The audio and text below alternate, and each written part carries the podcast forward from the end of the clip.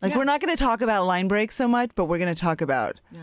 line breaks. Line I don't. That's not that. there- That does not translate to radio.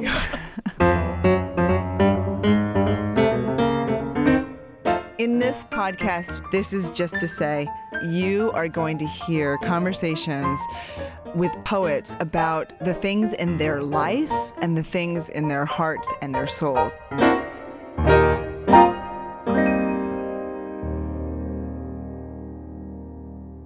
You know what? One something that I think about a lot when we're doing this podcast. Can I can I talk about another podcast? Yes, and here There's- just as long as you don't say the name of it. I'm kidding.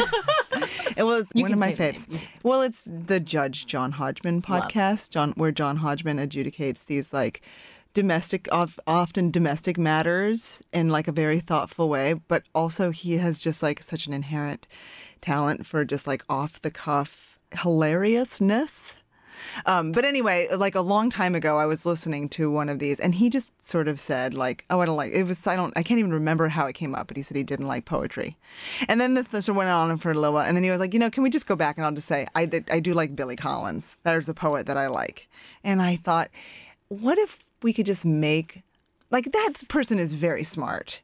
He's like was educated at Yale. Um, I just thought like it wouldn't take much to convince someone like that that you can like poetry and you should. I had poetry very privately. Of course, like I was not walking around my neighborhood at 13, you know, talking about how much I like poems, you know, like begging to be punched in the face. But I did have this secret part of me where I could express anything. I really had to claw my way back. Poetry, writing was so important to my finding a way to create that self. How do you get that mystery into a poem? How do you defamiliarize the fact of our being anything?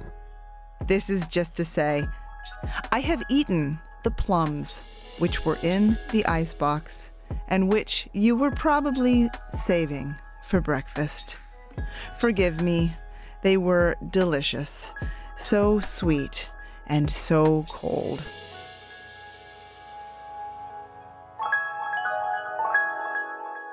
And I just want people to read more poetry. I do.